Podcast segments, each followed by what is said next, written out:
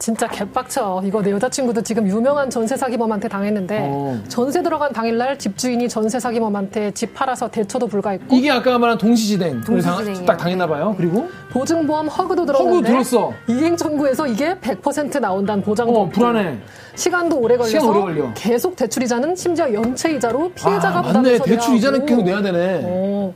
허그 반환 보증 보험에 의무 가입을 하도록 한 거예요. 음. 그런데 이게 전세 사기 조직의 먹잇감이 된 셈인데 어, 네, 네. 그러니까 한마디로 임대인이 돈을 주지 않아도 네. 국가가 대신 내주는 셈인 거예요. 네, 네. 근데 이게 사실은 빌라왕들의 이런 범죄를 보증해 주는데 쓰이게 될 판이다. 결국은 빌라왕 세력들의 주머니로 들어갈 판이다. 판이다. 이미 들어가 있다. 댓글 읽어주는 기레기. 아니. 아, 네.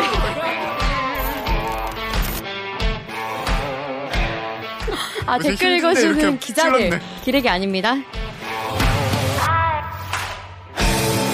지금 여러분은 본격 케이비에스 소통방송 댓글 읽어주는 기자들을 듣고 계십니다. 뉴스 기사만 봐도 빡치는데 이 제 자세한 내용 알고 보면 더 구체적으로 알차게 빡칠 수 있는 알빡기 코너 되겠습니다. 여러분, 이 빌라왕 전세사기 요즘에 이게 커뮤니티 엄청 많이 돌고 있어요, 이 얘기가. 음. 그런데 저희가 이전에도 대립계 삼 인국 다뤘거든요. 음. 그때 김효신 기자가 나와서 다뤘단 말이에요. 그때만 해도 아 뭐 천 몇백 채 뭐 뭐 뭐 뭐 그래서 아 이런 일이 있나 싶었는데 이게 까고 까고 까다 보니까 점점 더 커져 더 커지고 피해 금액이 기하급수적으로 늘어나고 있습니다, 여러분. 그래가지고 이거를 보통 왕이면 한 나라에 한 명이면 왕이라고 하잖아요. 왕들이야. 왕이 너무 많아. 몇 명? 백 명이 넘을 수도 있다. 그래서 탐사보도부에서 이 전국 빌라왕들을 전부 다 추적해봤습니다. 탐사보도부의 송수진 기자 모셨습니다. 안녕하세요. 안녕하세요. 자기 소개해주세요. 네, 탐사보도부의 송수진입니다. 네. 네. 탐사보도부에서 탐사보도하고 있는. 네, 열심히 탐사하고 있어요. 그렇습니다. 네, 네. 그 인베스티게이티브 지... 뉴스. 인베스티게이티브. 네, 수사, 수사. 수사같이 열심히 한다. 네, 열심히 한다. 음. 그렇습니다. 그래서 이번에는 빌라왕 취재를 하신 거죠. 자, 송수진 기자 하시는 저희 대리기 처음 출연하시죠? 어, 네, 저 처음이에요. 꼭 한번 출연하고 싶었는데 그러니까. 왜 이렇게 늦게 불러주신 것인지. 그러니까 네. 제가 제가 부족해서. 아니, 늘, 제가 늘 좋은 저, 취재를 했었어요. 제가 아니 제가 아니, 부족해서. 제가 부족해서. 아니 제가 부족해서. 아니 제가 부족해서. 제가 부족해서입니다, 여러분. 저의 저의 부족함으로 얘기해 주시고. 일단 빌라왕 관련해서 오늘도 기사가 하나 나왔어요. 음. 오늘만 해도 뭔 기사 나왔냐면은 네. 인천에서. 네. 백억대 전세 보증금을 가로챈 건축왕들 일곱 명이 재판에 넘겨졌다. 이들이 소유한 주택 가운데 육백여 세대가 경매에 넘어갔다. 세입자들 돈 다 뜯기게 생겼다. 이런 얘기, 이런 기사 오늘, 오늘 나왔습니다. 음. 자, 일단 빌라왕, 전세 사기. 어떤 거를 빌라왕이라 부르고 전세 사기는 어떤 겁니까? 설명 좀 해주시죠. 음, 방금 그 김기화 기자가 건축왕에 대해서 언급을 했는데 건축왕은 빌라왕하고는 조금 다른데요. 다른 왕이에요. 네, 다른 왕이에요. 어, 어 뭐냐면 전세 보증금을 받아서 그 전세 보증금으로 빌라를 짓는 거예요. 그러니까 아파트 아파트 분양하듯이. 네, 네, 맞아요. 그런 거죠? 예, 네. 예. 건축왕은 그렇게 전세 보증금을 가지고 건축을 하는 사람들 음. 그리고 그 건축된 빌라나 오피스텔을 어, 임대를 놓는 사람들을 말하고 음. 빌라왕은 전세보증금을 받아가지고 이 전세보증금 받은 걸로 이제 다시 새로운 빌라를 사고 어. 계속 이렇게 연쇄적으로 어. 어. 이런 분들을 빌라왕이라고 하는 거죠. 그럼 오늘 일단 빌라왕 얘기만 해보죠. 네. 그래서 얘기를 듣고 보니까 윗돌 빼서 아랫돌 괴고 또 그 돌을 빼서 그 아랫돌 괴고 그런 식으로 하는 것 같은데 전세 사기하는 빌라왕들의 수법 어떤 겁니까 일단? 음, 빌라왕들을 보면 어, 최근에 가장 주목을 받는 케이스는 저희가 이제 보도했던 신모 씨 케이스인데요. 신모 씨는 어떤 경우였냐면 이제 바지 일, 음. 일종의 뭐 명의 대여인이라고 할 수 있죠. 바지들을 빌라왕으로 세웁니다. 음. 이 빌라왕들 앞으로 빌라들을 매입을 하는 거죠. 음. 누구 돈으로? 수백 채, 수천 채인데. 수천 채요? 그러면 돈을 그러면 어. 돈을 어. 이 빌라를 어디로부터 사느냐 이게 어. 중요한데 그쵸. 이 돈이 이 사람들 돈이 아니에요. 그러니까 바지 빌라왕의 돈이 아니라.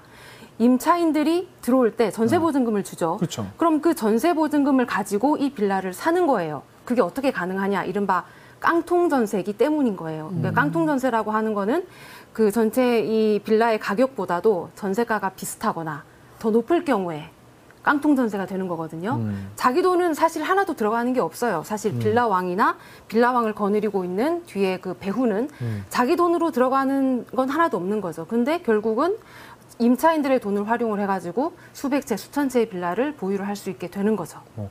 근데 음, 음. 이억짜리 예를 들어 매매가가 이억인 빌라가 있다 쳐. 근데 이거를 전세를 이억을 놓는 거죠. 그렇죠. 그러면 자기 돈은 네. 십원도 안 들이고 물론 뭐뭐 네. 뭐 취득세 뭐뭐뭐 뭐, 뭐, 뭐 복비 뭐 들겠지만은 네, 네, 네. 거의 안 들고 주인이 될 수 있죠. 그러면 오 그럼 애초에 근데 이거 건물 땅이랑 건물 올린 사람한테 이걸 처음에 사긴 사야 될 거 아니에요. 애초에. 그렇죠. 음. 그 빌라를 음. 지은 사람을 예를 들어서 건축주라고 한다면 건축주가 이제 빌라를 신축을 합니다. 그쵸. 그럼 신축을 하면 분양실장이라는 사람을 데리고 와요. 분양실장. 분양실장이 전문적으로 분양을 담당하는 분인데 이분한테 이제 그 임차인들이 전화를 해서 뭐 음. 요즘에 워낙 인터넷 잘 돼 있으니까 광고가 많이 뭐 직방 나오잖아요. 보고 왔어요, 뭐. 네, 어. 그런 식으로 해서 이제 분양실장에게 찾아가면 분양실장이 건축주하고 그다음에 임차인을 연결을 시켜주는 그런 구조인데 이제 건축주가 건축을 다 해놓으면 이 빌라를 사야 되잖아요. 음. 그 돈 자체가 이제 임차인의 돈인 거죠. 음. 어. 근데 그러면 네. 이 사람이 예를 들어서 이억을 받아. 그럼 그 이억을 네. 건물주한테 줘야 될 거 아니에요? 네. 그렇게 해서 주고, 어, 주고. 빌라는 빌라왕의 것이 되고. 그렇죠. 네. 그러면 임차인의 보증금은 어디 있나요? 건축주에게 있죠. 건축주에게 있죠. 네, 네. 근데 이 임차인의 보증금이 빌라왕에게 있어야 하잖아요. 그래야 나중에 그렇네. 돌려줄 수 그렇죠. 있잖아요. 그렇죠. 돈이 없는 거예요.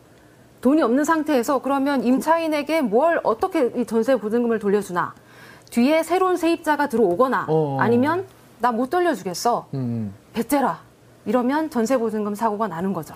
근데 예를 들어서 우리가 일, 일반적으로 집을 보유하고 있는데 아파트건 어디건 간에 보유하고 있는데 어, 저 다음 세입자가 구하기 전까지는 좀 참아주세요. 뭐 이런 일들은 늘 있잖아요, 사실은. 그러니까 임차인이 나간다고 했을 때 전세금을 돌려주지 못해서 어, 저 다음 임차인 들어올 때까지만 좀 참아주십사. 이런 일들은 뭐 비일비재한 일이란 말이죠. 그거 사실 범죄라고 하기도 좀 어려운 뭔가 뭐 신문이 나긴 하지만 돌려줘야 되지만은 그런 곤란한 상황이 있을 수 있는데 이 빌라 왕들은 뭐가 다른 거예요? 빌라 같은 경우에 일단 시세에 좀 초점을 맞춰서 생각을 해본다면 어, 빌라의 경우에는 신축 빌라는 시세가 없어요. 음. 예를 들어서 아파트의 경우에는 케이비 부동산 시세라고 해서 음. 어, 사실 네이버만 찾아봐도 아파트 이름을 검색을 하면 그 위에 보라색 창으로 뜨거든요. 음. 시세가 케이비 얼마다. 시세. 어. 네네. 네. 케이비 시세가 있고 호가가 음. 따로 있고 맞아요. 거래가가 네. 따로 있죠. 네네. 실거래가도 있고 실거래가 따로 있죠. 호가도 뭐 쉽게 확인을 할 수가 있는 거죠. 음. 네. 그런데 빌라의 경우에는 음. 특히 신축의 경우에는 음. 시세를 확인할 방법이 거의 없죠. 음. 네. 부르는 맘대로. 게 값인 경우가 많고 어. 그 다음에 지금 이 문제가 되는 게 전세보증금 반환 보증보험이라는 게 있어요. 이게 음. 허그에서 주택도시보증공사에서 이제 만약에 임차인이 전세금을 떼일 경우에 음. 허그에서 대신 반환을 이제 뭐 보증을 하는 것인데 음. 여기에서 어떤 기준으로 이 빌라의 시세를 매기는지를 봤더니 음. 이게 감정가를 기준으로 시세를 매기는 경우가 많은 거예요. 감정은 누가 해요? 감정은 외부의 이제 감, 감정평가 법인들이 하는 것인데 음. 이 감정평가라는 것이 사실 사람이 하는 거잖아요. 그쵸. 그래서 어느 정도 객관적인 선을 유지를 해야 하지만 음. 이게 또 유착관계가 어느 정도 형성이 돼 있는 경우가 음. 많아서 어. 어, 사실 예를 들어서 이억 오천 정도의 집인데 이억 오천 정도 되면 적당한 집인데도 이걸 이억 팔천까지 감정을 하는 거죠. 어. 그러면 이 이억 팔천 정도가 나오는 집인이 허그에서는 좋아. 그러면 뭐 이억 칠천, 이억 육천까지도 우리가 보장을 해줄게. 음. 그러면 그거를 이제 은행이, 은행에 갖다 내면, 아, 이 정도의 시세가 되는구나. 음. 허그가 보증, 보증까지 해줬으니까 음. 돈을 뗄 염려는 없겠구나. 싶어가지고 이제 보증을 해주죠. 음.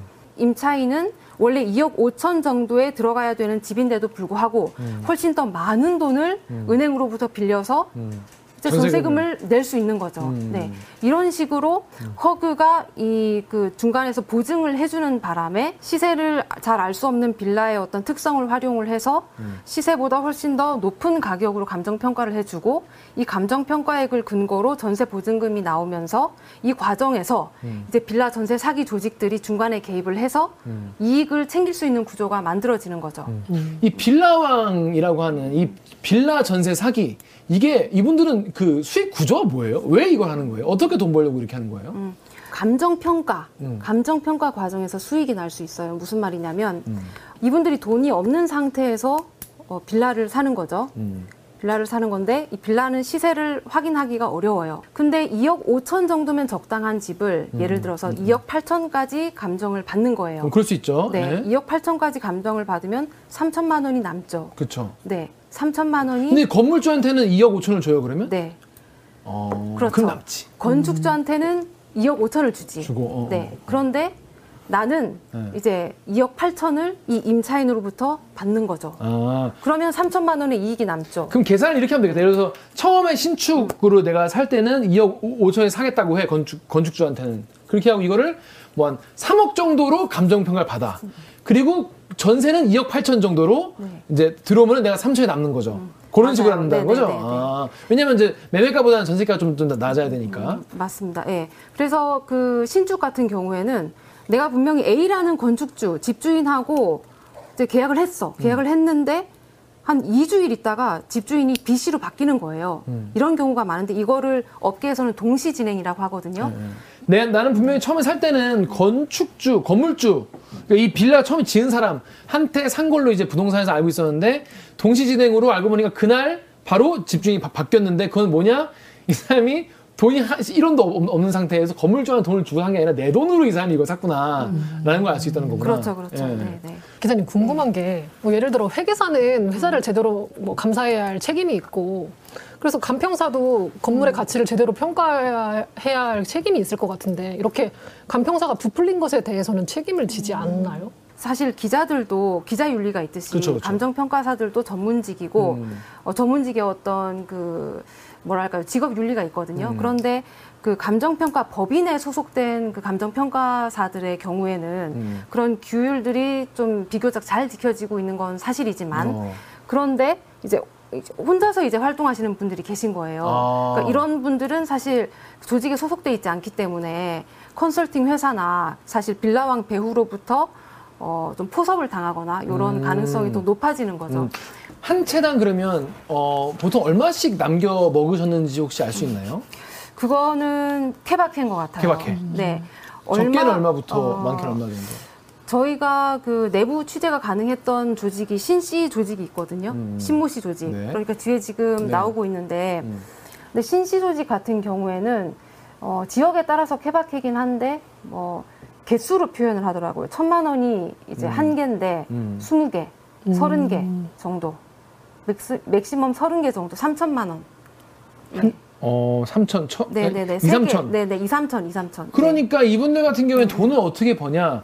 한 거래당 이, 삼천씩 남겨, 남겨 먹는다고 봐야 될, 될 텐데. 그렇죠, 네. 그러면 예를 들어서 우리가 빌라와, 그러니까 신씨 같은 경우에는 이 자기가 배우로 거느린 분들로부터 그러면 중간에 얼마를 또 떼어서 먹었겠네요, 본인이. 그런 식으로 했겠네요. 그러면 본인이 거느리고 있는 그 빌라왕 분들은 몇 분이나 있었나요? 이 신씨 같은 경우에는. 음, 그 빌라왕들이 명의를 대여를 해주는 대가로 그 굉장히 또 천차만별의 돈을 받았고 음. 전체적으로는 어, 일곱 명, 일곱 명 음. 정도가 있었던 것 같고 그 다음에 법인이 하나 있었고요. 음. 네, 모두 그러니까 여덟 개 정도의 이제 빌라왕을 앞에 거느리고 음. 이 사람들의 이제 빌라를 계속 돌려가면서 이익을 남겼던 거죠. 음. 그러면 이 신씨 조직이라고 해야 할까요? 이 사람들이 보유한 빌라는 몇 채 정도라고?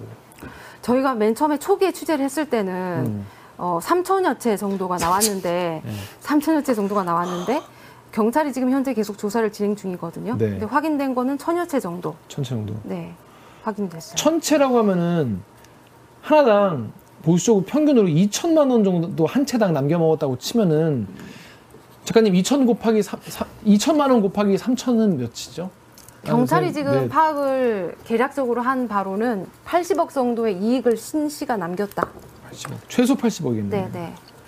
라고 이제 네, 조사 결과. 아, 그러니까 처음 할 때 이, 삼천씩 이제 그 감정 평가를 해가지고 남겨 드시고 이거를 이제 다음 임, 임대인이 구해지면은 폭탄 맞기 돌리기 같이 계속 유지를 하는 거고. 아니면 몰라 나 몰라 어, 배째 음. 이러고 세입자는 그러면 그 보증금 찾기 위해서 버, 지리한 법정 투쟁을 해야 되고 이게 범죄가 사실 그 시간이 지나면 지날수록 좀 더 정교해지는 모습들을 그렇겠죠. 보이곤 하잖아요. 아, 그렇죠, 그렇죠. 초기에는 배째라식이 많았어요. 음. 초기에 김모 씨 앞으로 된 빌라는 배째라식이 많았는데 점점 시간이 지나가면서 어떻게 되냐면 그 내부에 풀이 워낙 많아지니까 빌라 풀이 많, 많잖아요. 그렇겠죠, 그렇겠죠. 그러니까 내부에서 계속 돌려막기가 가능해진 구조가 돼서 음. 어, 최근에 저희가 하, 확인을 한 한 빌라왕의 경우는 예를 들어서 이월에 계약 만료가 돼요. 네. 그러면 이월에 누군가가 새로 들어오면 그렇죠. 그 사람으로부터 받은 돈을 음. 이쪽에다가 또 잠깐 임시변통하고 아, 돈을 그렇죠. 그렇지, 예. 그렇지. 사람은 못 움직여도 돈은 움직일 수 있으니까 네. 새로 또 새로 이렇게 막으면은 그걸 또 요, 여기다 변통을 하고 돈이 굉장히 많이 자기들 안에서 왔다 갔다 왔다 갔다 한 거죠. 아니 근데 그걸 계속 맞춰갔던 거고. 저희가 예전에 이거 대리께서 아, 처음 했을 때는요 음. 김효신 기자가. 빌라왕 누구, 음. 누구 혹은 뭐 일당 몇 명, 이래가지고 뭐 천이백 채, 빌라왕, 네, 뭐 네. 이, 이렇게 이제 보도를 하고 이거에 대해서 다뤘단 말이에요. 근데 케이비에스 탐사보도부에서 송수진 기자와 이제 뭐 우한울 기자랑 뭐 다른 기자들이 취재를 해봤더니 이게 이런 식으로 조직적으로 한 명이 수십 채, 음. 수백 채를 소유를 하면서 보증금을 띄워먹으면서 이러한 사람이 한둘이 아니었다. 백 명이 넘는다. 사실입니까? 이게 저희가 에스엔에이라는 것을 활용했거든요. 네. 그러니까 소셜 네트워크 애널리시스의 약자인데 네. 사회 관계망 분석이라는 거예요. 음. 그러니까 김기화 기자와 그 송수진 기자는 케이비에스로 연결이 돼 있고 음. 또 학교로도 연결이 돼 있죠. 음. 이런 식으로 관계가 어떻게 형성이 돼 있는지를 음. 분석을 해서 거기서 새로운 어떤 인사이트를 뽑아내는 게 소셜 네트워크 분석이라고 할 수 있는데 네. 뒤에 보면 지금 그 자료가 나오고 있는데 테러리스트 집단에서 음. 누구를 공격을 해서 이 사람을 뽑아내면 음. 이 테러 집단 전체가 와해될 수 있을 것인가를 어. 분석을 할 때도 이 소셜 네트워크 분석이라는 게 쓰이거든요. 음. 그게 거기서 저희가 착안을 해서 음. 어, 어차피 이 빌라왕 전세 사기 조직이라는 곳이 음. 이제 빌라왕이 있고 음. 이 사람들을 관리하는 컨설 컨설팅을 하는 사람들이 있고 또 이들을 건축주와 연결해주는 분양실장이라는 사람이 있고 음. 이렇게 조직적으로 범죄가 이루어지니까 저희가 소셜 애널리시스, 소셜 네트워크 애널리시스를 음. 활용을 해서 전국에 오십 채 이상, 음. 오십 채 이상 다주택자들을 분석을 했어요. 음. 좀 더 자세하게 설명을 드리면은 임대인이 있고 또 다른 그 임대인이 있으면 음. 이 사람들이 이제 공통으로 소유한 음. 공통으로 소유한 빌라가 한 채가 있으면 선을 하나를 긋고 음. 예를 들어서 이백일 호는 음. 김기화 기자가 갖고 있고 음. 이백이 호는 송수진 기자가 어, 갖고 있으면 어, 어. 김기화 그러니까 기자, 송수진 기자는 한 차량이 한 건물로 말하는 거죠? 네, 네, 네. 이렇게 이어지는 거예요. 음. 이런 식으로 해서 요걸 하나의 세트로 음. 보고. 계속 그려나간 거예요. 음. 네, 계속 그려나간 거예요. 그러면은 이제 빌라를 매개로 한 음. 임대인끼리의 관계망이 그려지겠죠. 그렇죠, 그렇죠. 근데 이렇게 저희가 본 이유는 이 전세 사기가 조직 범죄라는 가정이 있는 거예요. 음. 네, 빌라 왕이 있고 이걸 전체를 큰 그림을 그리는 설계자가 있죠. 음. 배후, 음. 배후가 있고 건축주와 이 임차인을 연결하는 분양실장이 있고 음. 그러니까 이런 사람들이 조직적으로 이 범죄를 음. 일으키기 때문에 이제 이런 어떤 소셜 네트워크 분석을 하면 이 사람들 사이의 관계도 우리가 유출을 해볼 수 있겠다 음. 싶었던 거죠. 그래가지고 찾아낸 게 전국에 몇 명 정도 됩니까? 전국에 저희가 분석 대상으로 삼은 게 오십 채 이상 갖고 있는 분. 한 명이 오십 채 이상 갖고 있는 분. 네네네. 오십 채 이상 갖고 있는 분.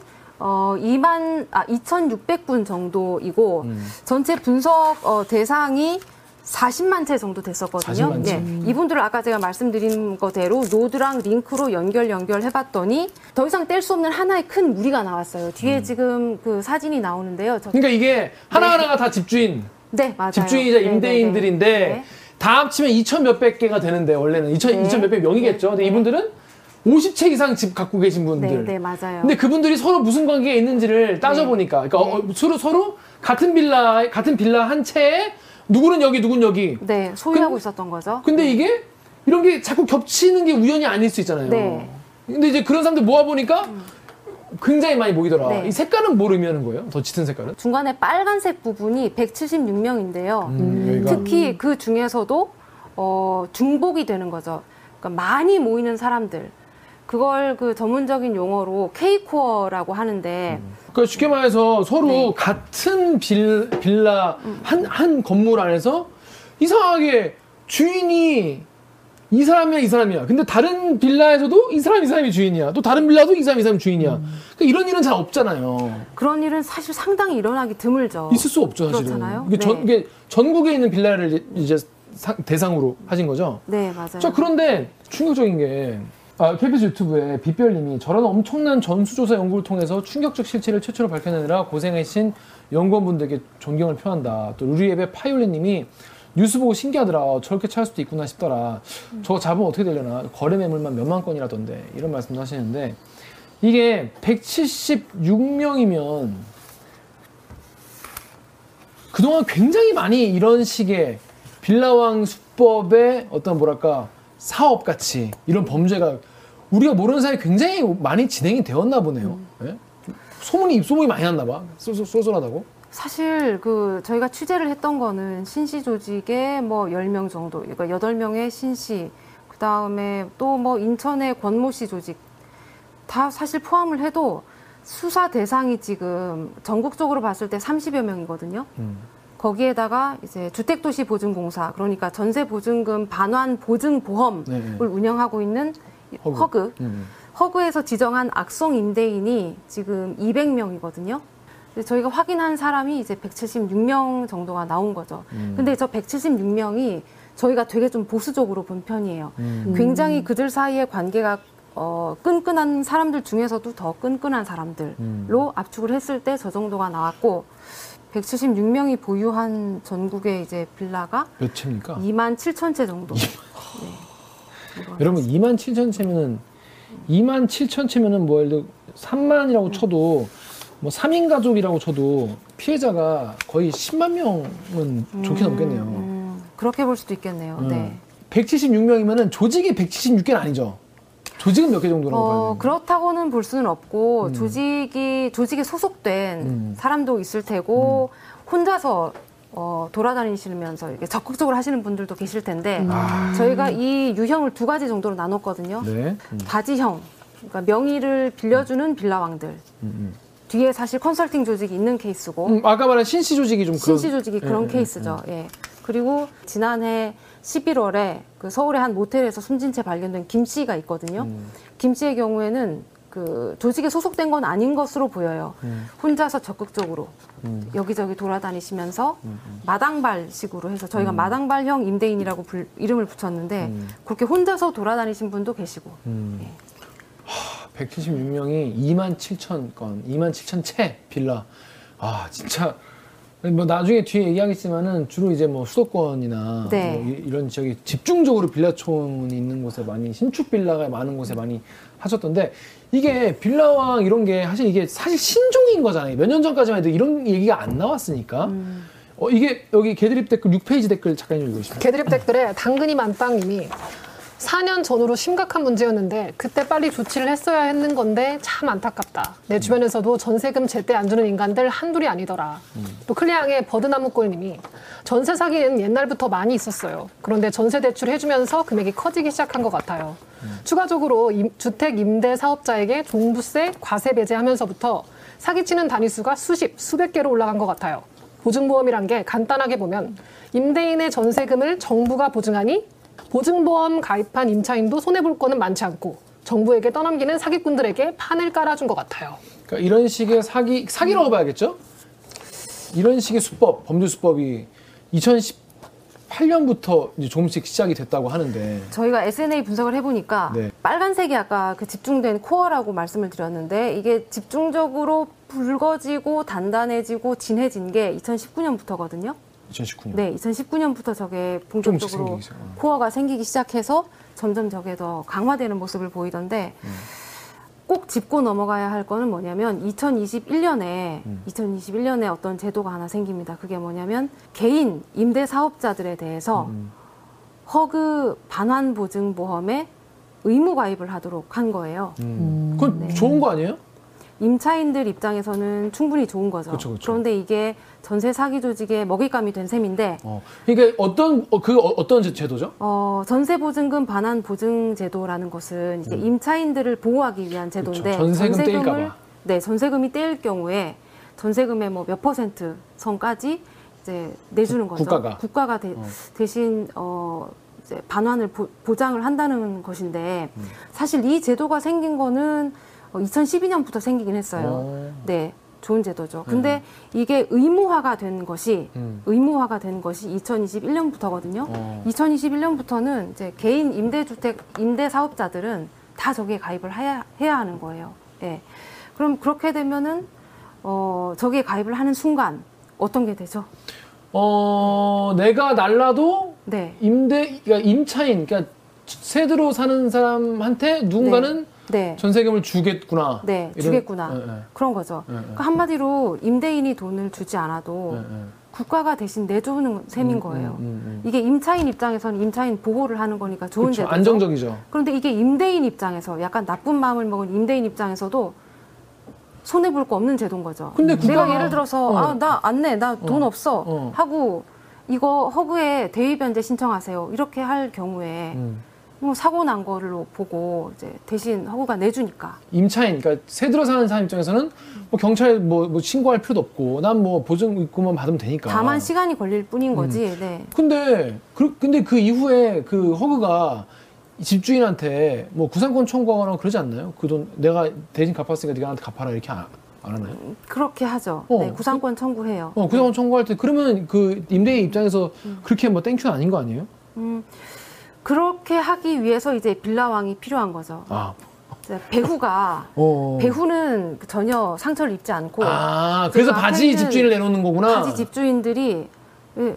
세금도 내고, 어. 음. 세금도 내고, 근데 세금을 내지 않겠죠. 음. 계속 체납되겠죠. 네. 그러니까 송수진 이름으로 계속, 어, 빌라왕 송수진 이름으로 미뤄와, 그냥. 미뤄, 계속. 세금도 송수진한테 미뤄와. 어. 대신 도, 임, 전세 보증금을 반환하는 의무도 송수진한테 미뤄와. 어, 어. 네, 계속 그런 식으로 해서. 그러면 그 빌라왕, 그러니까 그, 그 새끼 빌라왕의 그 바지, 그분은 굉장히 불행하겠네. 내가, 내가 그걸, 내, 내가 그걸로 돈 번 것도 아닌데 왜 나한테 그러냐. 그럼 어떤 사람들이 빌라왕이 되는지도 되게 궁금하잖아요. 네네네. 아니, 제정신으로 안 할 것 같은데, 나 같으면은? 어, 신시 조직의 경우에는 네. 저희가 취재를 해보니까 음. 건당 백만 원, 이백만 원. 예를 들어서 빌라 한 채에 내 명의를 빌려주는 대가로 음. 백만 원, 이백만 원 받는 분도 계셨고. 그러니까, 음. 그러면 신시는 건당 천에서 이천을 벌면서 음. 바지 집주인한테는 한 백, 이백씩 주는 거예요. 명의만 빌려주는 걸로. 맞아요. 네. 그런 케이스도 있었고 네. 아니면은 그 내가 빚을 진 거예요. 네. 어, 빌라왕 배후 총책한테 빚을 진 어떤 채무자인 거예요. 아, 신씨한테 나 빚이 있어. 뭔가 이렇게 빚이 잡힌 음, 거죠. 음, 예. 음, 음. 그래서 빌라 하나를 이제 명의를 대여를 해주면 음. 백만 원씩 까줄게. 음. 이런 식으로 해서 빌라왕으로 포섭한 사람도 있었고. 와, 그럼 열 개 해주면 천만 원 까준다 뭐 이런 식으로? 뭐 그런 와. 식으로 된 네. 거죠. 그래서 어, 이천이십일 년에 그 전세보증금 반환제도 가입이 의무화가 되면서 어. 그때부터 어, 기하급수적으로 확 늘어나거든요. 그래서 여러 가지 통계들을 봐도 이천이십일 년부터 가입 건수도 늘어나고 그때부터 사고 건수도 늘어나는 거를 확인을 할 수가 있어요. 어, 사고가 그때부터 터지기 시작하는구나. 음, 그렇죠. 사실 생각해보면 이천이십일 년에 이렇게 큰 사건이 터졌다면 허그가 또 음. 국토부가 음. 이때부터 사실 좀 더 엄밀하게 음. 제도를 마련했어야 했는데 음. 그 시기를 놓친 감은 있죠. 음. 예, 이천이십삼 년까지 사실 계속 그게 지연이 됐던 거죠. 근데 그때 그런 이제 사건이 터졌으면은 말씀하신 대로 이 허그에서 이거를 이제 충분히 이제 대안을 내놓고 제도를 정비하고 했어야 되는데 취재 기자들이 네. 이제 탐사보도부에서 이걸 좀 그러면 이제 명단을 좀 알려달라 어떤 사람들이 있는지 그랬더니 그걸 또 거절했다고 합니다. 저희가 네. 에스엔에이 분석을 통해서 방금 보셨다시피 백칠십육 명의 음. 이제 잠재적인 추정 악성 임대인의 명단을 뽑았거든요. 음. 근데 궁금하잖아요. 음. 이 사람들이 과연 지금 경찰의 수사 대상인 건지 음. 아니면은 허그가 이 사람들을 악성 임대인으로 지정을 해서 관리는 하고 있는 건지 궁금하잖아요. 음. 그래서 백칠십육 명이 그러면 누구냐? 음. 이 사람들 이름 앞, 이 사람들 앞으로 전세 보증금 반환 그 보증보험이 가입된 게 있느냐? 음. 혹시 이 사람들이 사고를 내진 않았느냐? 음. 아니 그리고 확인을 하고 싶었거든요. 그리고, 그리고 세입자 네. 입장에서도 궁금할 거 아니에요. 아니 혹시나 내 집주인이 여기 백칠십육 명 중 한 명이면은 맞아요. 네. 한 번도 지금 언론에는 드러나지 않은 사람들이 음. 백 명이 넘는 거잖아요. 사실 음. 그죠? 궁금한데 그 확인을 좀 부탁드렸더니 이제 개인정보보호법 문제가 있어가지고 공개를 할 수 없다라고 말씀을 하셨어요. 힌트라도 좀 주면 좋을 거 아니에요. 뭐 김땡, 뭐 김땡화, 뭐 이런 식으로라도 알려주면은 세입자 입장에서는 물어볼 수 있잖아요. 사실 저희는 어떤 기대를 하고 허그에다가 이 문의를 드렸냐면 음. 그 백칠십육 명이 누군가요? 음. 저희가 뭐 음. 공개는 못하더라도 우리가 내부적으로라도 알고 있으면 그죠. 그렇잖아요. 음. 네, 관리에 도움이 되겠다라고 하실 줄 알았는데 그렇게는 안 하시 안 하시더라고요. 달라고도 네. 안 하시는 거예요? 네네네. 아, 달라고 안 하시더라고요. 네, 저희가 어. 좀 만반의 준비를 하고 있었는데 어, 협조해드릴. 네, 네네네. 어. 준비를 하고 있었거든요. 이, 의지가 없는 것 같은데?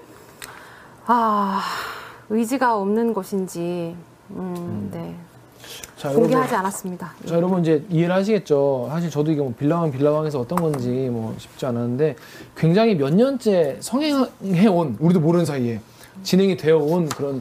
전세 사기 수법이고 열심히 지금도 뛰고 있는 사람이 최소 이백 명 가까이 될 것 같다. 그리고 관련된 빌라는 뭐 삼만 채 정도 될 것 같고 피해자는 십만 명이 넘을 것 같다. 자, 근데 자 그러면 이게 궁금하실 거 아니에요. 지금 본인 살고 계신 집이나 동네에 있을 수, 있을 수 있고 실제로 지난 예전에 김효신 기자가 출연했을 때 그때 그때 저, 빌라왕이 전화번호와 끝자리가 뭐뭐뭐였거든요.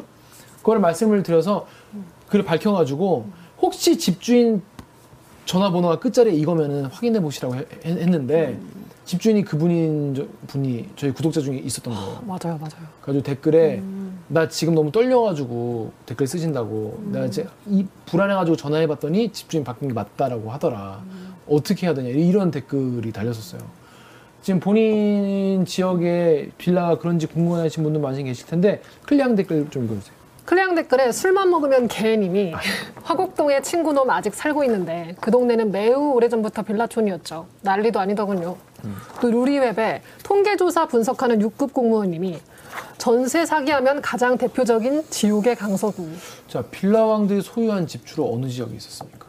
그 가장 뭐 많은 곳이 이제 화곡동이었거든요. 화곡동이 가장 많았고 한 삼천사백여 채, 그다음이 인천 부평동 음. 이천 채 가까이 되고, 그다음이 또 인천 주안동, 인천 숭이동, 음. 서울의 신월동도 많았고요. 예. 그러니까 인천, 화곡동, 신월동 이쪽에 많이 있다는 말씀이시죠. 그러니까 이분들 여기 빌라에 사시는 분들은 지금 진짜 마음이 되게 졸이실 것 같아요. 음. 이게 내가 언젠가 나가야 되나 근데 언젠가는 보증금 돌려받아야 할 거 아니야. 이게 문제가 되는 게 예를 들어서 허그에 가입을 하, 했을 경우에는 시간이 좀 걸려서 그렇지 일단 보증금을 받기는 받을 수 있어요. 돌려받을 수는 있는 거예요. 음. 근데 허그에 가입이 안 된 케이스 있을 수 있잖아요. 그렇죠. 음. 네. 아, 그러니까 임대인은 의무 가입이라며. 이천이십일 년부터 개인 임대 사업자는 의무 가입이 됐는데 이천이십일 년 이전에 그 들어오신 분들의 경우에는 허그에 가입이 안 돼 있는 케이스가 많잖아요. 아, 그래요? 그러면 네. 이제 그 이천이십일 년 이후로 모든 신규 임대 사업자들은 가입을 하고 들어와야 되는 거예요? 그렇죠. 그럼 그렇죠. 그 전에 했던 사람들은 소급 적용을 안 하고? 안 하고, 네. 어, 그럼, 그러면 당연히 그 예전부터 임대사업 하는 분들이 많지, 그러면. 그렇죠. 그러니까 허그에 가입이 안 된 분들의 경우에는 지금 빌라왕 물건에, 물건으로 확인이 됐어. 그러면은 이 돈을 자기가 회수를 하기 위해서 올매 겨자 먹기로 이제 경매에 넘어온 거를 맡겨야겠네요. 이제 인수를 하는 거예요. 그런데 법원 경매에 맡기면은 가격을 제값을 못 받지 않나요, 보통? 그 부분도 굉장히 손해를 보고 인수를 해야 하고, 더 큰 문제는 보통 이제 빌라에서 어, 사시는 분들이 이제 아파트로 이제 넘어가시기 전에 네. 이제 사시는 경우가 많고, 사회생활을 처음 시작하시는 분들, 음, 음. 신혼부부들이 많은데 이분들은 그 주택 청약할 때 무주택이 아닌 거잖아요. 아, 맞다. 주택을 하나 갖고 있는 게 되잖아요. 아, 그렇구나. 네, 그래서 거기서도 또 손해를 보는 거죠. 그러니까 어... 이런 좀 의외의 부분에서 그러네? 저희가 사실 미처 생각하지도 못했던 건데 일단 빌라왕의 피해가 있더라고요. 이건 어. 정말 큰 문제잖아요. 그렇죠. 예. 현재 아니... 가치뿐만 아니라 미래 재산 가치까지도 이제 손해를 보는 거니까. 와, 근데 그러면은 어, 보니까 인터뷰도 많이 하셨던데 네.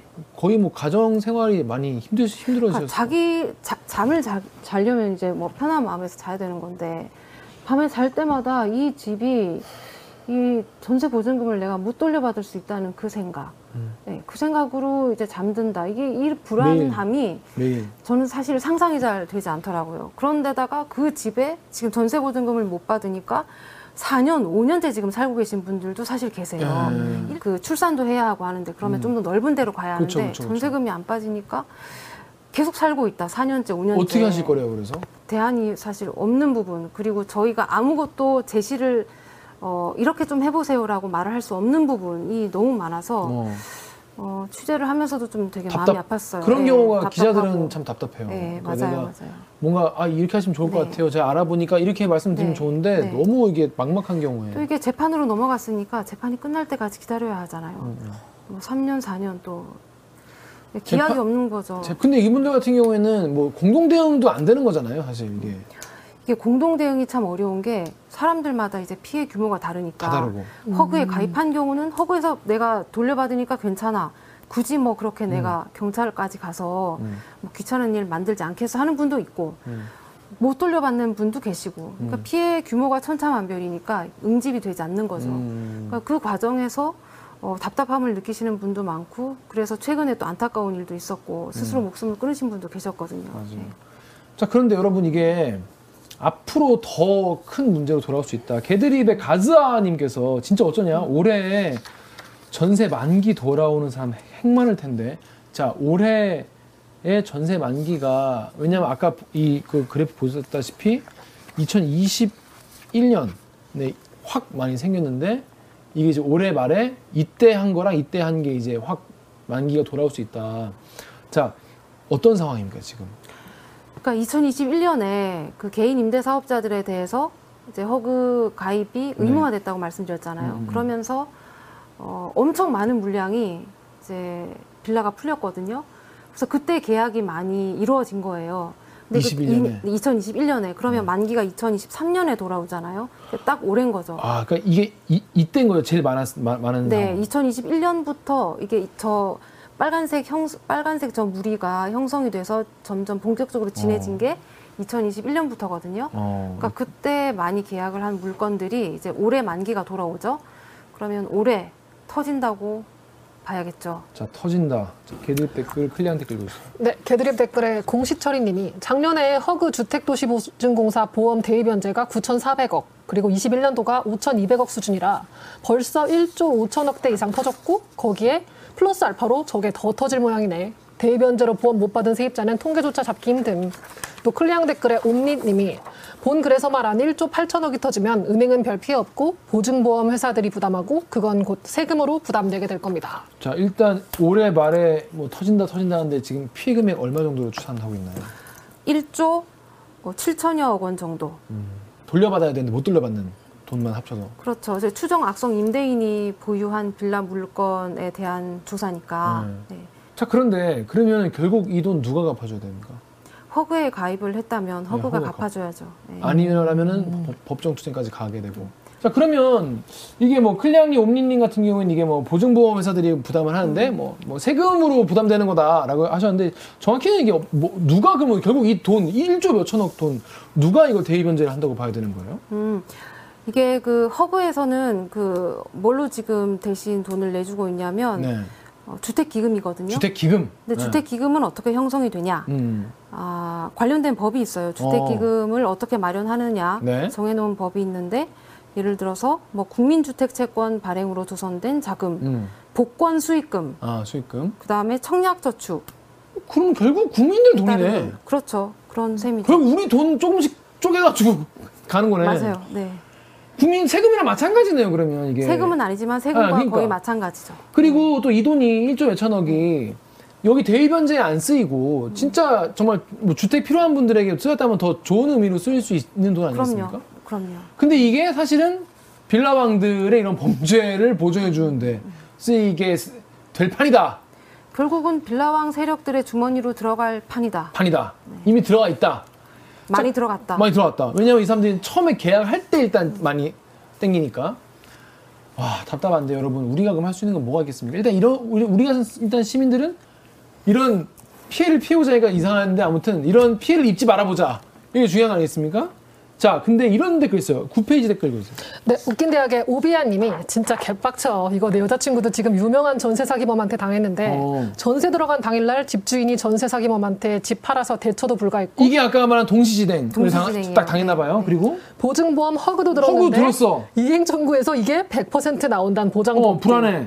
시간도 오래 걸려서 시간 오래 걸려. 계속 대출이자는 심지어 연체이자로 피해자가 아, 맞네. 대출이자는 계속 내야 되네. 어. 수사도 몇 명 이상 고소가 들어가야 구속 수사를 하는 거라 아직 잡지도 아. 못했대. 없는 사람 뜯어내고 사람 피 말려 진짜. 음. 자, 그렇습니다. 이, 이분 음. 말이 맞는 거죠. 이런 이런 일에 이런 상황에 놓이게 되는 거죠. 이런 상황에 놓이게 되는 거죠. 특히 그 금리가 지금 많이 올랐잖아요. 맞다, 금리 또 올랐다. 근데 또 사회 초년생들이 빌라에 많이 사시기 때문에 그렇지. 사실 아파트는 지금 엘티브이가 육십 퍼센트 정도 되는데 네. 빌라는 거의 구십 퍼센트까지도 음. 빌려주거든요. 음. 네, 네, 네. 그러니까 많이 빌리신 분은 많겠네. 더 많이 지금 이자 부담을 하셔야 되는 상황인 거죠. 자, 그래서 정부가 대책을 내놨습니다. 내놓겠어요. 어떤 대책을 내놨습니까, 정부에서는? 주요한 내용은 전세가율의 구십 퍼센트까지만 음. 허그가 보장해준다? 전제, 예, 보장해준다는 네, 내용이에요. 네, 네, 네. 원래는 백 퍼센트였거든요. 그럼 줄었네? 줄었죠. 음. 근데 백 퍼센트였기 때문에 사실 전세 사기가 가능했던 구조적인 원인이 아니, 뭐, 그, 그건 거죠. 그런데 네. 근본 대책은 아닌 것 같은데, 딱 들어도.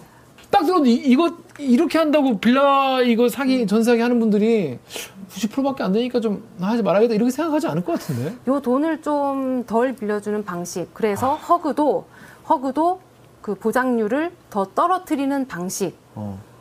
지금 가장 주요하게는 나왔고 네. 두 번째 대책은 저희가 지속적으로 이제 얘기를 했던 게. 감정가 부풀리기에 대한 그러니까 부분이었거든요. 그게 문제인 것 같은데. 네네, 감정가 네. 부풀리기에 대한 대책도 사실 있어요. 음. 예전에는 외부에서 감정평가를 받으면 다른 건 뭐 다 필요 없고 외부 감정평가액만 있으면 요게 이억 팔천이다. 그러면 이억 팔천 오케이 음. 해서 어, 대출도 나왔고 음. 허그에서 또 보장도 해줬거든요. 음. 근데 이 순서를 좀 뒤로 미뤘어요. 음. 감정평가액을 받는다고 해서 이 감정평가액을 우리가 바로 보지 않겠다. 음. 네. 주변의 시세도 좀 고려를 해서 요거는 뒷순위로 미루겠다. 신중하게 보겠다. 신중하게 보겠다. 음. 네, 업감정을 그리고 줄이기 위한 여러 가지 대책을 좀 마련을 해보겠다. 음. 크게 이 두 가지. 그다음에 전세 사기 안심 앱이라는 게 있거든요.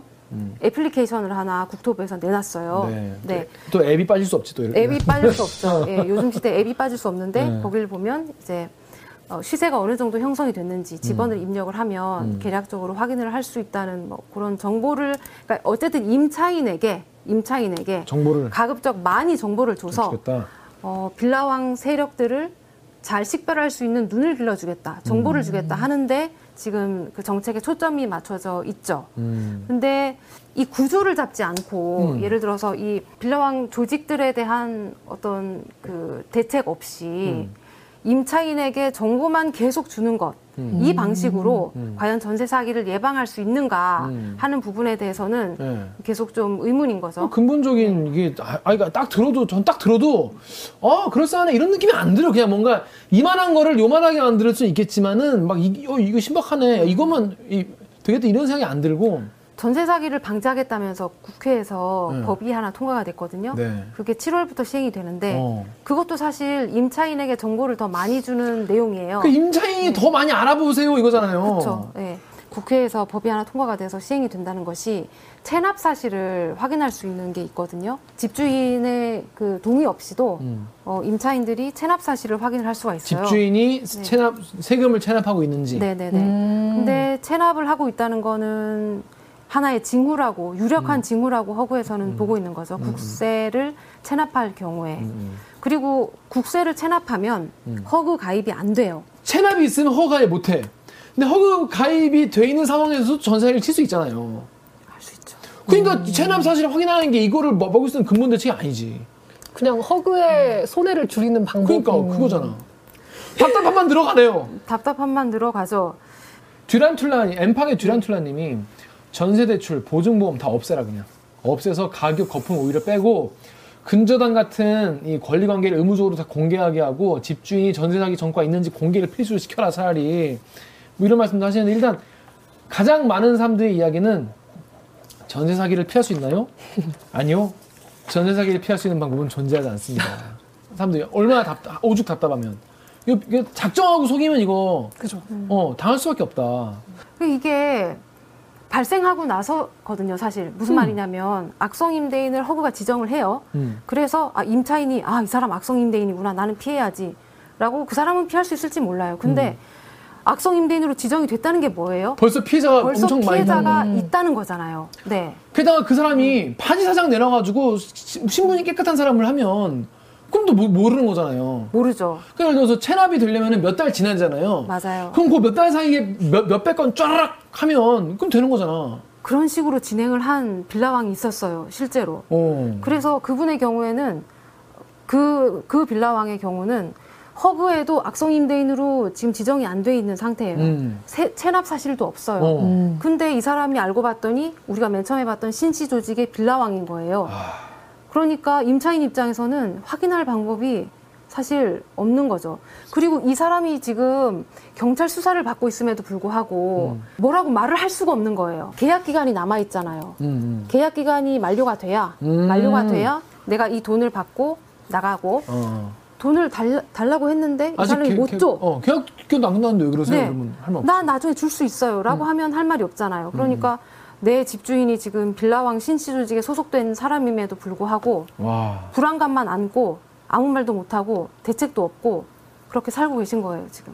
그런 분이 한둘이 아닌 정도가 아니라 수만 명일 수도 있다, 지금. 그렇죠. 개드립의 디 삼 에프 공오공일사칠님이 전세 사기 당하면 그냥 인생 망한 거라고 봐야 되나?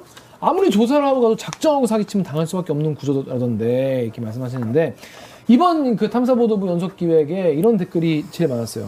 덕후의 익명 댓글 보세요. 네, 덕후의 익명님이 일반인들에게는 이런 리스트 공개 안 하려나?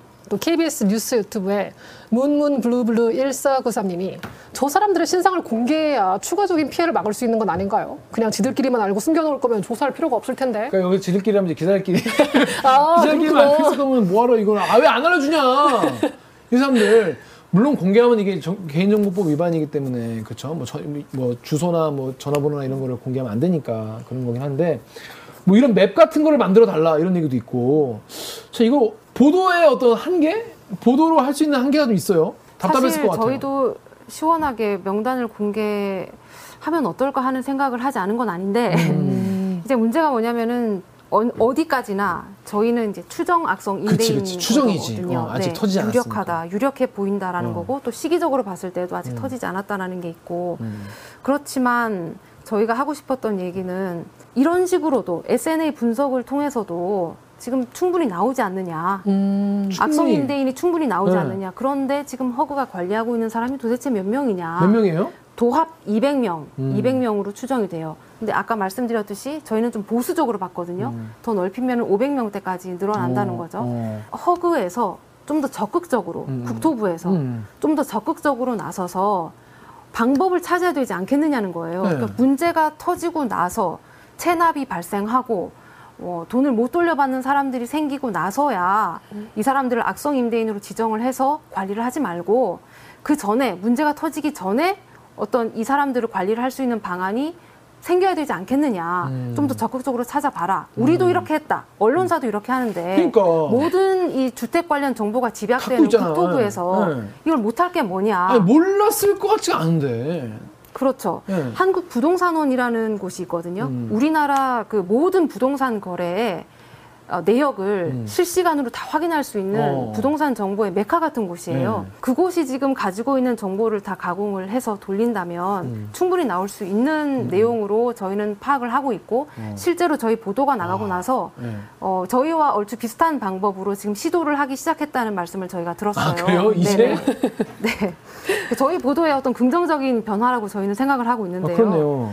지금이라도 음. 어쨌든 다양한 방법들이 있을 수 있다. 음. 사전에 이 사람들을 찾을 수 있는, 걸을 수 있는 방법들이 있을 수 있으니 좀 더 적극적으로 찾아봐라. 계속 임차인에게 조심하세요. 임차인이 정보를 아. 많이 가지고 있으면 됩니다. 이런 식으로 접근하지 말고. 그러니까. 아니, 왜, 왜 임차인이 이걸 불안해하면서 부담을 가져야 돼요? 아니, 그리고 사실 이거는 전 사실은 솔직히 이거는 부담, 부동산이 좀 이거를 책임을 져줘야 되지 않나 이런 생각을 좀 했어요. 왜냐하면 복비 받으시면서 하는 게 안전거래를 어느 정도 담보해주는 그런 역할을 하셔야 되는 거 아닙니까? 공인중개사분들이? 그래서 저희가 또 취재를 하면서 놀랐던 게 부동산 분들도, 부동산 네. 중개사분들도 음. 시장이 나누어져 있어요. 지금 전세 사기에 주로 등장하시는 중개사분들은 따로 있어요? 따로 계세요. 나이씨! 담패로 그냥. 네. 그러니까 지금 부동산 업계에서는 이런 분들을 로드 부동산이라고 하더라고요. 그러니까 우리가 로드샵 있잖아요. 네. 아, 네. 로드샵처럼 이렇게 단기간에 있다가 사라지는 떴다방. 떴다방처럼 음. 그런 부동산 로드 부동산이라고 칭하시던데 음. 그러니까 주로 전세 사기에 관련된 분들은 대필 부동산, 음. 대신 그냥 이름만 또 빌려주는 부동산이 계시고 로드 부동산을 통하는 경우가 많은 거예요. 음. 그래서 제 생각에는 제가 만약에 빌라를 구한다면 음.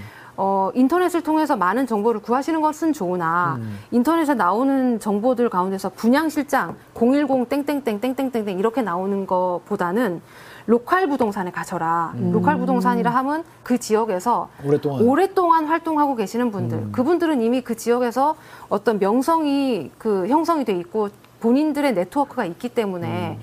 그래도 이 떴다방들보다는 어, 더 좀 상대적으로 있다. 안전할 수 있지 않겠는가 하는 생각이 들더라고요. 그러니까 사실 지금 사회초년생이나 저 같은 경우에 지금 오피스에 살고 있는데 이런 사람들 입장에서는 굉장히 불안하거든요. 이게 집을 구할, 구할 때. 근데 이걸 전세 사기를 피할 수 있는 방법 없습니까? 네, 없습니다.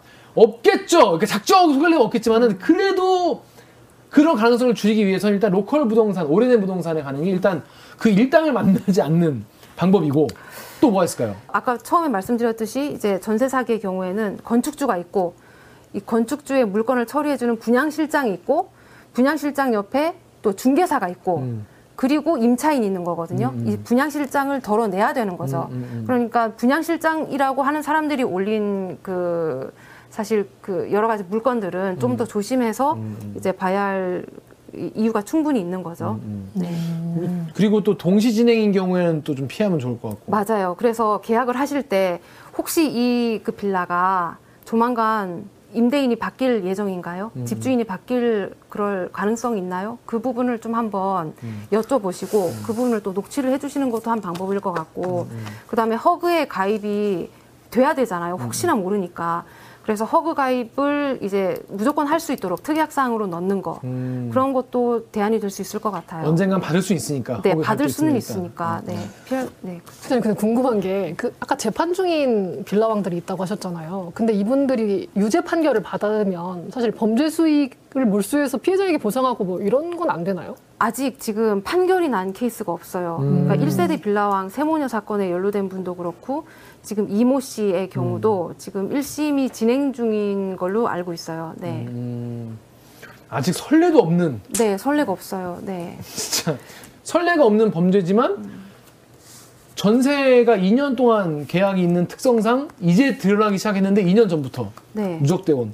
그러면 그 피해는 이 년 그때부터 지금까지 계속 누적되었겠죠. 그게 이십삼 년 말에 또 터질 것이 아주 많이 남아있다. 네, 내년에도 또 터질 내년에도 또 터질 수 네. 있다. 참, 이 불안한 분들 너무 많으실 텐데 진짜 잠이 안 오실 것 같아요. 많은 분들이. 자, 그렇습니다. 이게 오늘 이 빌라왕들 이게 처음에는 뭐 되게 뭐 한두 명, 몇 명인 줄 알았는데 이렇게 이런 범죄하고 것을 추정되는 분이 몇백 명에 이르고 집이 이렇게 많을 줄 몰랐네요. 그래서 이걸 또 새로운 방식으로 찾아낸 탐사보도 고생 많이 하셨습니다. 뭐 추가 취재 같은 건 없는 거죠, 이제? 네, 저희가 있나? 관심은 어. 계속 갖고 있는 이유가 음. 국토부에서도 지금 전수조사, 기획조사하고 있다고 음, 얘기를 했고 음. 그 조사 결과가 오월, 유월에 나온다고 들었거든요. 아, 그래요? 음. 네, 그리고 이월에 발표된 그 조사, 저기 전세 사기 방지 종, 종합 대책이 어, 좀 더 강화될 예정이라고 들었어요. 음, 그래서 음. 그 대책이 좀 제대로 반영이 되는지까지는 저희가 계속 아, 살펴봐야 할 것 같고 네. 한 가지 더 있어요. 건축왕하고의 연관성도 저희가 어느 정도 좀 어... 보고 있는 부분이 있거든요. 아, 그래요? 그래서 이 부분도 계속 지금 좀 팔로우를 하고 있습니다. 아까 처음에 말했던 네. 건축왕, 그러니까 아예 건축주부터 작정하고 이렇게 네. 하기 시작한. 네. 하, 그냥 남의 돈을 왜 그렇게 벌려고 하시는지 저는 잘. 아, 그러면 아직 건축왕이랑 빌라왕의 관계가 증명이 된 건 아닌 건가요? 저희가 사실 취재 과정에서 건축왕과 빌라왕 사이에 유착관계가 있다는 사실을 알아냈거든요. 근데 이걸 어. 보도는 못했어요. 어, 왜 못했죠? 네. 어, 건축왕이 문제가 생긴 건축왕이 있는 거예요. 인천에 음, 음, A씨라고 음, 한다면 음. 이 A씨의 물건들이 있죠. 음. 갖고 있는 물건들. 근데 이를 빨리 처리를 해야 되는 거예요. 음. 네. 그때 저희가 취재를 했던 신씨 조직이 구원투수로 등장을 해서 어, 우리가 거기다 해소해줄게. 네, 건축왕이 갖고 있는 빌라들을 소화해줄게. 소화를 한 거예요. 어. 계속 음. 세입자들한테 전화해서 어. 안심하시라. 어. 전화도 돌리고 어. 다음 세입자도 맞춰주고 음. 이런 업무들을 했더라고요. 그러니까 음. 건축왕과 빌라왕은 결국 만난다. 음. 그 시장 안에서는 다 이름난 꾼들로 예. 다 무자본으로 돈을 네. 다 무자본으로. 와, 진짜 그, 그렇게 안 하면 안 되나. 이게 참 우리나라 부동산 시장이 워낙 뭐 전세나 이런 되게 다양한 어떤 것 때문에 많이 좀 왜곡되어 있는 시장이기도 하고, 또 빌라 시장은 특히 또 시세 형성이 잘 안 되고 여러 가지 이유가 있어가지고. 그런데 또 사회 초년생이나 경제적 약자 입장에서는 그 울며 겨자 먹기로 불안하지만 들어갈 수밖에 없고 이런 상황들이 다 있는데 참 그렇습니다. 그래도 이거 국가에서 정부에서 이거 대책을 내놓는다고 또 강화한다고 하니까 또 지켜봐야 될 것 같고요. 그리고 건축왕과 빌라왕과의 관계도 나올 수도 있을 것 같습니다. 아 근데 진짜 나중에 올해 연말에 막 진짜 빠바방 터지기 시작하면 정말 난리 나겠네요. 진짜 많은 분들이 걱정되는 피해가 클 것 같아서 사실 음. 저희도 아 이거 주대 다 끝났어 하고 손을 못 터는 이유가 그러니까, 그런 부분이 사실 좀 커요. 네. 서민분들의 피해가 클 것 같습니다. 네, 계속 생길 거니까. 저 오늘 간만에 진짜 대기에서 다뤘는데 사이다 안 주는 정말 답답하기만 한 그런 뉴스. 사이다가 있어야 할 텐데. 그러니까 네, 없어. 없어. 이분들 재판 결과도 지켜봐야 될 것 같고 음. 이분들도 돈을 많이 땡기셨으니까 또 변호인단도 또 굉장히 훌륭한 분을 모시지 않았겠습니까? 그 빌라방 분들이 참 어떻게 재판 진행될지도 한번 지켜보면 좋을 것 같습니다. 자, 송수진 기자 오늘 처음으로 대들기 출연하셨는데 예, 그... 소감이 어떠신지 한 말씀 부탁드리겠습니다. 아, 너무 떨렸고요. 사실 왜 저한테 되게 친한 선배인데 왜 좀 더 좋은 취재를 해서 또 네. 출연할 수 있도록 하겠습니다. 네, 그렇습니다. 네. 자, 여러분 이번 주는 이렇게 전세 사기 아이템 알아보고 넘어가도록 하겠습니다. 그럼 저희는 또 다음 주에 또 유익한 내용으로 찾아뵙도록 하겠습니다. 저희는 다음 주 뵐게요. 안녕. 안녕. 안녕.